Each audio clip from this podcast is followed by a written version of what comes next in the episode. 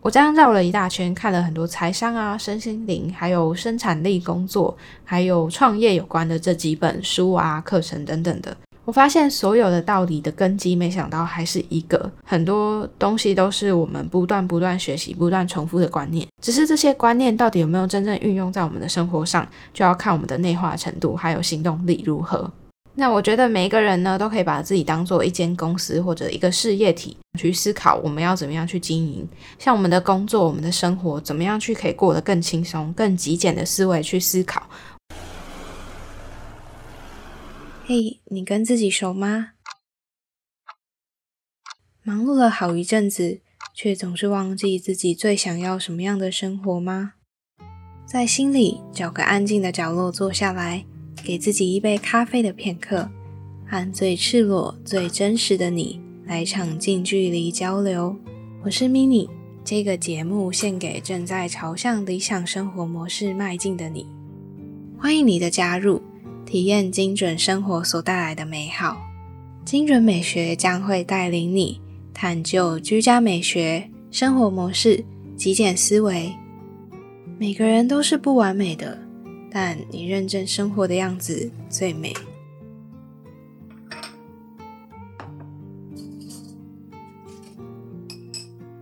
嗨，你好，我是米妮，陪你一起打造理想起居。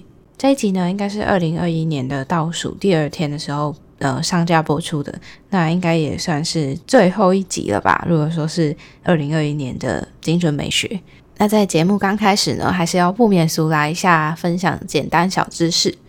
在之前的前几集，有时候我自己主持的时候就忘了把简单小知识放进去。前面几集有时候自己主持会比较松散，比较心情分享一点，所以就也忘记分享这些东西了。那么这一集要分享的简单小知识，是我自己想要分享的一个小技巧，就是防止分心的小秘诀分享。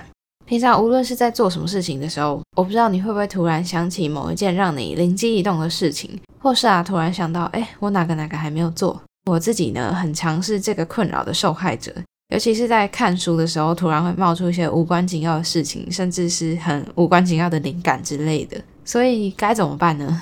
我通常会准备一个小的便利贴或便条纸在旁边。那一旦中途有出现任何让我分心的想法，我就会立刻写下来。那写下的这个动作呢，是让大脑在输出的时候可以更能够专心，就像是手机释放了储存空间，把不要的东西删掉一样。这一次的简单小知识分享，希望你会喜欢，因为呢，跟接下来要分享的主题非常有关哦。那这一集呢是极简橱窗系列，会聊到极简主义的话题，不定期呢还会邀请其他来宾来分享有关极简主义的知识。极简不只有你想象的东西非常少而已。从这里你还可以听到如何让生活变得更聚焦的极简思维。刚刚开头这一段呢，我偶尔也会忘了讲，但是基本上精准美学的节目都还是围绕在极简的话题上。这阵子我也在思考，生活装饰音和极简橱窗的差异在哪里？其实生活装饰音比起极简橱窗更多了一些其他的元素，有可能是我之前提到的，像是金钱观啊、自我成长类别的议题，那有可能也是其他的。比较生活一点的主题。那么这一集呢，是要来聊聊我自己这半年以来看待极简的一些心得感想。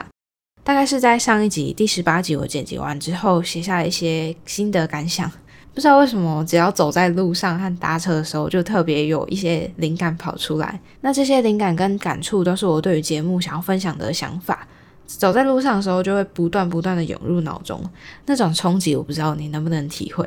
因为我自己是一个比较容易有跳痛的想法的人。总之呢，这集我会分享的主要是内心对于极简的这个主题，从以前的挣扎到现在的改观，以及呢我半年以来收集到的一些想法，还有变得更极简的一些实作心得。因为这半年以来呢，自从五月开始，台湾的疫情越来越严重。让我有更多的时间跟空间进行自我对话，我也花了一些时间自己去实做啊实践。那在这一大段的时间，我开始勇敢的去面对自己的不完美。例如之前我有提过，我去面对注意力不足的问题，还有我很害怕未来很未知这些焦虑的心情。那我是去正面迎击这件事情吧。以前都处于在逃避的状态。我体会到了一个总结呢，就是我们大家都很讨厌匮乏感。却很少人有主动去追求空啊、留白啊，甚至我们平常一般人闲下来都会突然变得慌张。相信你突然有一天空下来，然后什么事情都没有安排的时候，刚开始应该都会变得突然有点手足无措吧。除了刚刚这个匮乏感的体会，我一度也觉得自己的本质好像不是这么的极简主义，好像感觉其他人的极简主义都会分享的东西跟我不一样，所以我开始会怀疑自己会不会有点不适合分享这样的内容，中间就有点停滞的感觉。对于更新 podcast 内容，或者是说对于发展这个精准美学这样子，后续呢是我开始跟另外一位伙伴合作那个线上课程嘛。我体会到了，我不是因为先陷入了极简的框架，然后想要变得极简，而是因为我开始有这样的思维，就是我想要过得更轻省，所以我定了其他的策略，让我过得更轻松。后来呢，是一直到我和另外一位合作伙伴一起做线上课程嘛，做网络创业相关的主题。那说也奇怪，自从和这位伙伴开设线上课程之后，我这个结突然从心里就打通了。原因也很奇怪，一开始我在制作的时候还有一点点慌张，或者是我一度就是脑袋非常的空白，我不知道我要怎么去呃衔接我未来的这个品牌的走向，因为中间我的重心就开始没有往整理师这个方向走嘛。在这一段日子之后，我也体会到，就是我自己不是因为极简，所以我开始要做这些分享，而是因为其实我有一些极简的思维，但是跟其他人可能不是这么一样。其他人都会推崇，诶，我们要怎么样把东西丢掉开始。那我呢，则是因为我开始有一些我想要节省时间，想要更轻松的生活，所以我开始有一些更多的策略是针对我想要更轻松的生活上有一些改变。那我拟定了这些策略和方法之后，我发现这些做事的方法正是我之前开玩笑说的那些颓废经营法。其实颓废经营法不只是可以运用在经营自媒体上，像在创业啊，甚至在工作的方法上都可以运用。经过这样思考之后，我发现我不是先落入了这个极简的框架，而是我用这样极简的思维去做事，所以得出了一些方式，让我的生活更精致，内容可以更精炼。甚至我可以开始大力的去分享这些精简又精准的内容。对比以前，我都会觉得这样是颓废经营法，好像听起来废废的，或者是说听起来很偏负面吧。是直到跟其他人合作或跟其他人分享的时候，我才发现，有的人是疲于奔命在发布内容啊、博版面等等的，还有有的人会花太多时间跟群众互动，到处打交道，搞得自己心很累。那我其实很开心，我这些方法有帮助到其他人，包含我创业的伙伴啊、合作对象，甚至是在收听的你。哪怕有一个观点改变你，我也觉得这个方法很值得分享。这个方法就是颓废经营法，再好听一点，或者说把它再更延伸出去的话，就是极简的经营思维。那我觉得每一个人呢，都可以把自己当做一间公司或者一个事业体去思考，我们要怎么样去经营。像我们的工作、我们的生活，怎么样去可以过得更轻松、更极简的思维去思考。我觉得这个都是我们每个人可以去学习的。接下来要分享的是我这半年以来从挣扎到改观，从中的一些想法和体会。那我中间有运用一些方法，我想要把过程中的实作啊，还有心得感想分享出来。那这里面呢，有的是在发呆或听 podcast 的时候学习到的，有的是和创业伙伴交流得出的一些想法。那有些呢，我还没有实践，有些是看书啊、课程学习的。我这样绕了一大圈，看了很多财商啊、身心灵，还有生产力工作，还有创业有关的这几本书啊、课程等等的。我发现所有的道理的根基，没想到还是一个，就是专注在重要的人事物上面。其实我蛮讶异的，然后也觉得。很多东西都是我们不断不断学习、不断重复的观念，只是这些观念到底有没有真正运用在我们的生活上，就要看我们的内化程度还有行动力如何。那这边呢，我还想要额外推荐一个节目，叫做《艺人公司实战手册》，它是一个网络创业家叫做 Ryan Wu 的 Podcast，因为他一直以来的风格都推崇的是极简，然后用最小的成本让效益最大化。他的这些做事风格呢，让我在收听节目的时候有很多点头如捣蒜的地方。那他也会讲一些身心灵的内容。我原本其实对于身心灵就好像觉得很不科学，但是在经过这一大段时间之后，我开始去慢慢的相信，尤其是我之前提过的，相信一切都是最好的安排。这些事情其实是我慢慢这样学习的体会。那我现在也选择相信，用好的信念去。看待未来，然后也翻转了我原先对于自己不自信啊、自我怀疑，甚至会觉得自己只是落入一个经营极简，然后要扮演一些空壳的感觉。我现在开始就变得很愿意分享我自己的不完美，因为只有这样子可以让人看见每个人其实都是一样的。那也可能可以让你觉得，诶，我们每个人都是这样子，不要再觉得哦，我们好像不一样。那有的人可能是比较好，有的人可能就是比较差劲。所以呢，也可以说我这半年是更确信极简之于我的关系，也才发觉一直以来我的思考模式背后的意义。我更应该做的是把这些方法和观念分享出来。接下来要分享我第一个学习到的观念是不做清单这个观念。第一次接触到这个是因为看了一本书，叫做《习惯致富》。当下看到这个不做清单的观念，我觉得很新奇。我们大家大多会习惯写下 to do list，但是却很少列出什么是 do not do。我看到的当下会觉得这个完全颠覆我的想法，很新奇。那我现在呢，也会在心里告诉自己什么是不该做的事情。我先在这里随便举例几件事情好了。我们可以把不做清单上列出：不要无意识的划手机，还有不要随意漫无目的的逛街或浏览网站。或者是不要花时间去留意八卦，这些都可以。但是呢，也不是说我们不能随意漫无目的的逛街或浏览网站。如果今天你真的是想要随心所欲的逛逛的话，我也可以告诉自己，我就是放松心境去做这些事情。那大概花可能半天的时间，或者是一个小时的时间。那个时间里，你就可以化成对于世界充满好奇的小孩子，观察有趣的资讯。这个感觉呢，我觉得也很棒。而不是说看了很多让我们产生混乱和负担的资讯，让我们在潜意识里面不会吸收到很多让你想要买东西的欲望，或者是说让你心思受影响，让你被干扰的。那么刚刚提到的习惯致富，还有这一集提到的相关资讯，都会放在资讯栏。如果你有兴趣的话，可以去点选那些连结哦。接下来呢，我学到的第二件事情就是丢掉不必要的信念。之前呢，我在第一季第二十九集的时候有访问到疗愈师安比，那时候我们有讨论出一句话，就是信念会创造出实相这件事情。当时呢，我对这件事情总是会觉得很身心灵，好像很不科学的样子。但后来呢，我不断告诉自己，也就是我刚刚提到的一切都是最好的安排这句话，我觉得这句话就是最好的验证。因为我以前是一个非常会怀疑、胡思乱想的人，我常常有一个想法就会开始不专心，或是让我翻来覆去睡不着。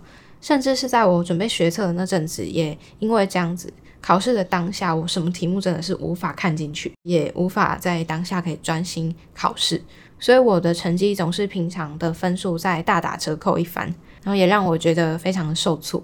那自从我开始练习丢掉这些胡思乱想的一些不好的信念啊、自我怀疑的声音之后，现在的我呢，经过这样时间累积的练习之后，我开始想要胡思乱想的时候，我都会。呃，在内心有另外一个声音，坚定的告诉我自己，就是要停止这些怀疑的声音和信念。我觉得花很多时间在思考，只会让我越来越焦虑而已。所以我开始有钻牛角尖，有各式的想法飞出来的时候，我就会用一个刚刚我说的坚定的话语去接住它，然后告诉自己要停止怀疑，跟继续的钻牛角尖想下去。接下来要分享的第三件事情是，删除没有这么可怕。也就是呢，我过去恐惧的事情，我以前总是会害怕把东西删掉的感觉，尤其是呃云端的虚拟空间，或者是说你看不到那些讯息，网络上的东西，电脑里的东西。即便我开始接触极简观念，开设了这个频道，甚至是我开始成为整理师，诸如此类的事情，我还是对于删除掉东西有莫名的恐惧。有时候我会累积了一堆讯息啊、信件，到一定的程度才会删掉。一直以来，我都知道，我虽然很擅长整理啊、分类，但是我的惯性呢，会导致我会累积乱的程度到一定的程度才会去着手进行整理。其实这个习惯我真的觉得蛮糟糕的，因为不只是删除讯息而已，有时候我连回讯息都非常的懒惰。无论从虚拟的空间到实体的空间，我都有这样子严重的问题存在。当我开始意识到这样子的问题之后，我开始慢慢的练习，把所有的等一下再说，开始练习要对自己说，立刻当下就要做完。我也曾经看过整理的书，有提到三分钟内能够完成的事情就立刻去做，例如把东西归位、把桌面清空等等的。可是呢，身为擅长整理的人却受这种事情所扰，我也觉得突然好像蛮惭愧的。毕竟，嗯，自己就是在提倡这些事情的人。于是呢，我开始更果断的想要下定决心去对付那些我以前不忍斩草除根的讯息。我必须说，他们真的像杂草一样，春风吹又生。像我现在从最简单的练习开始，我就把 email 啊、手机、电脑的 app 通知，还有手机的 app 通，都把它花一些时间设定好。只要现在呢忍痛花一些时间设定，未来就可以免于无限被打扰的回圈。不过呢，回想起来，我也觉得这些都是过程啊，每个人都必须要经过这样的阵痛期。像我以前从三四年前我就下定决心想要把 Line 的讯息关掉，我必须要点开 Line 的 App 进去才会看得到所有的讯息。在外面的话，完全听不到那个叮咚的声音，或者说我看不到任何的通知飞出来，因为我真的很讨厌任何跳出来一直跳出来的讯息。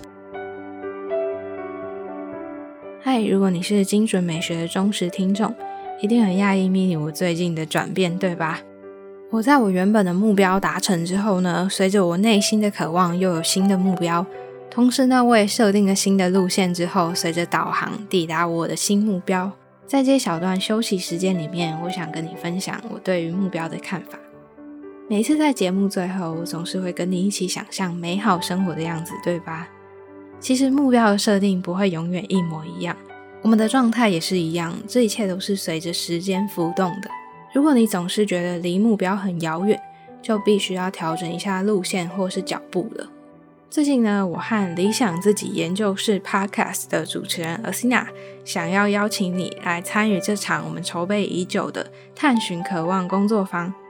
这场工作坊呢，是针对想要完成目标的人，我们会陪着你一起探寻内心的渴望，运用工具和方法，陪你一起觉察自我价值，探寻潜在渴望。排除干扰阻碍，描绘目标蓝图。这场工作坊的时间是在二零二二年的一月十五日星期六的下午。如果你有兴趣，欢迎到 IG 私讯我，我会在正式开放报名的时候第一个通知你哟。别忘了也分享给身边有兴趣的朋友们，期待在工作坊见到你。结束了刚刚上一段的广告呢，我还是要提醒一下你，记得去领取理想生活实践秘籍哦。这个秘籍呢，到明年的一月十号前都可以领取，那是限时的免费领取哦。想知道理想生活实践秘籍在做什么的话，都可以到资讯栏去看相关的资讯，也可以直接到资讯栏去点选连接领取哦。接下来我要分享我学到的第四件事情，就是有意识的去捕捉杂讯，然后要把它彻底根除。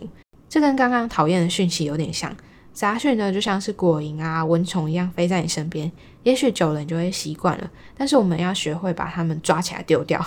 你可能会想说，杂讯到底是什么？环境中的杂物呢，可以是杂讯；噪音可以是杂讯；你身边干扰的话语或父母一味的期待呢，其实也可以是杂讯。就连你眼前五花八门的网页广告颜色呢，都可以是杂讯。甚至你内心出现自我怀疑的声音，对你产生的那些负面影响。造成你有负担的想法呢，都是最致命的杂讯。这阵子呢，我在检视生活中我的杂讯干扰呢，比较多的是视觉上的干扰。我以前其实比较喜欢色彩缤纷的图案或者是样式。如果你有从很以前就开始追踪我 IG 的人，应该也就发觉我的设计能力非常的欠佳。我的排版呢，喜欢比较丰富的感觉，但是讲难听点就是杂乱，因为我比较不擅长留白的美吧。甚至是我的手机啊、电脑的主题看起来都比较乱。我开始就渐渐把它们都换成是黑色的主题或深色的主题。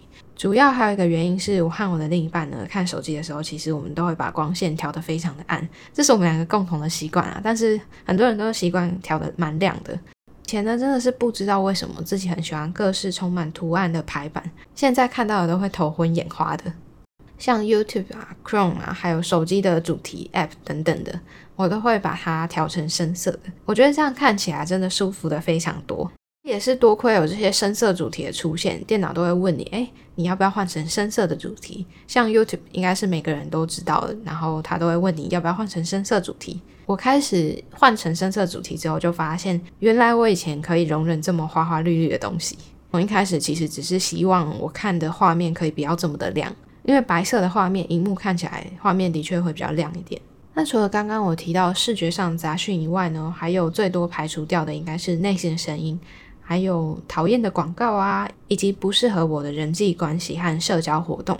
有时候不适合我，只是当下不适合，并不代表他们不好，或者是说我永远就要断绝这样的社交活动。有关于人际的断舍离呢，我觉得我卡关的点是卡在我原本认为极简的人就是自私的展现。就如果你不答应那些邀约啊等等，会显得你自己很自私。这样子的想法呢，导致我常常陷入维持关系和拒绝人的两难。也是这样的信念，让我始终无法好好的丢弃那些不该存在在我生命中的人事物。如果我自己内心都是很排斥和不认同的，那我该怎么样成为这样的人呢？听到这里呢，你也可以思考一下，你的潜意识里面是不是对于目标啊，你想要成为的人，开始有排斥或者是不喜欢的任何一丝丝想法，或者是说，如果你想要开始练习捕捉这些杂讯，你想要立刻行动的话，你可以开始练习，不要允许他人可以随意的来打扰你。那第二个我觉得很好的练习，就是把所有的通知都慢慢关掉，开始有意识的不要去接受突如其来的通知啊、电话等。那接下来呢，我想要分享最后一个，也就是我这一两周内最深的感触：停止在乎完好。会有这样的感触呢，是因为我发觉我们都很逃避不完美，尤其是上一次和阿西娜回顾年目标的时候，我深深就有体会到，我们很少正面的去迎向不完好，一味的会想要去追寻更完好、更完美、更完整等等的。那在这里，我想要颠覆我们从小到大大部分的人会去追求完美和完整的想法。包含如果再更短的话，会变得更完整的想法；再更努力一点，我们就会更完美的想法。这些表面看起来虽然很棒，但是背后其实代表的是更多的不满足。更怎么样？更怎么样？言下之意其实是毫无止境的欲望。我们必须对于我们所有的目标、所有的事情的追求适可而止。那真正的是把心力放在你内心真正在乎的事情上。我们应该要花更多的时间去内在的自我对话。不然你会不知道要把心力放在什么事情上面，因为你纳闷自己真正在乎的到底是什么。曾经有一个故事是这样子的，不是有人都会开玩笑说，美国的小孩不懂什么是他人的感受，台湾的小孩则是不懂什么是自己的想法。总之呢，这段话就是想要表达台湾的教育比较忽视自己的感受。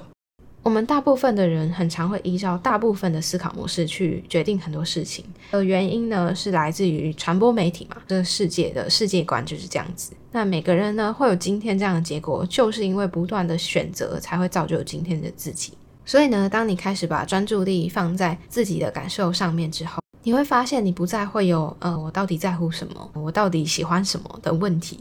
取而代之的是，你开始会在你喜欢的事情上变得更投入。相信我，如果你真的是用心去感受的话，你就不会再怀疑自己到底喜欢什么。你会真的把心思投入在你喜欢的那些事情上面。像是我自从开始不再纠结整理师的这个身份之后，我也更把重心放在 podcast 上面，甚至我有开始做制作的接案嘛。我分享我极简的思维，也不会再局限，好像只有分享整理相关的。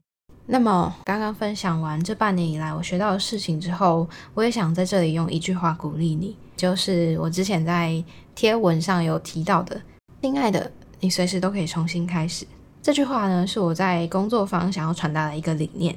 那工作坊就是我和阿西娜最近想要举办的一个探寻渴望工作坊。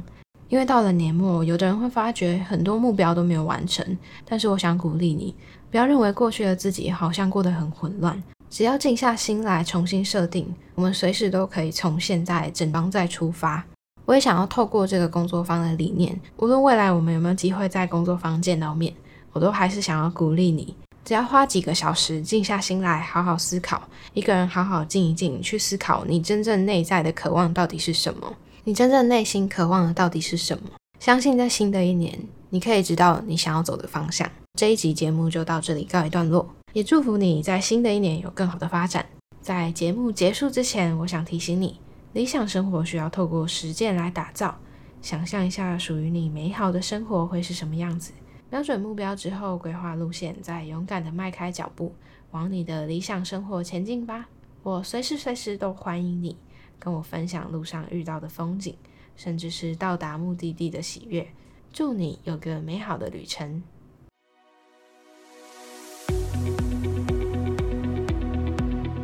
如果精准美学的内容有帮助到你，欢迎分享给你身边所有需要的朋友。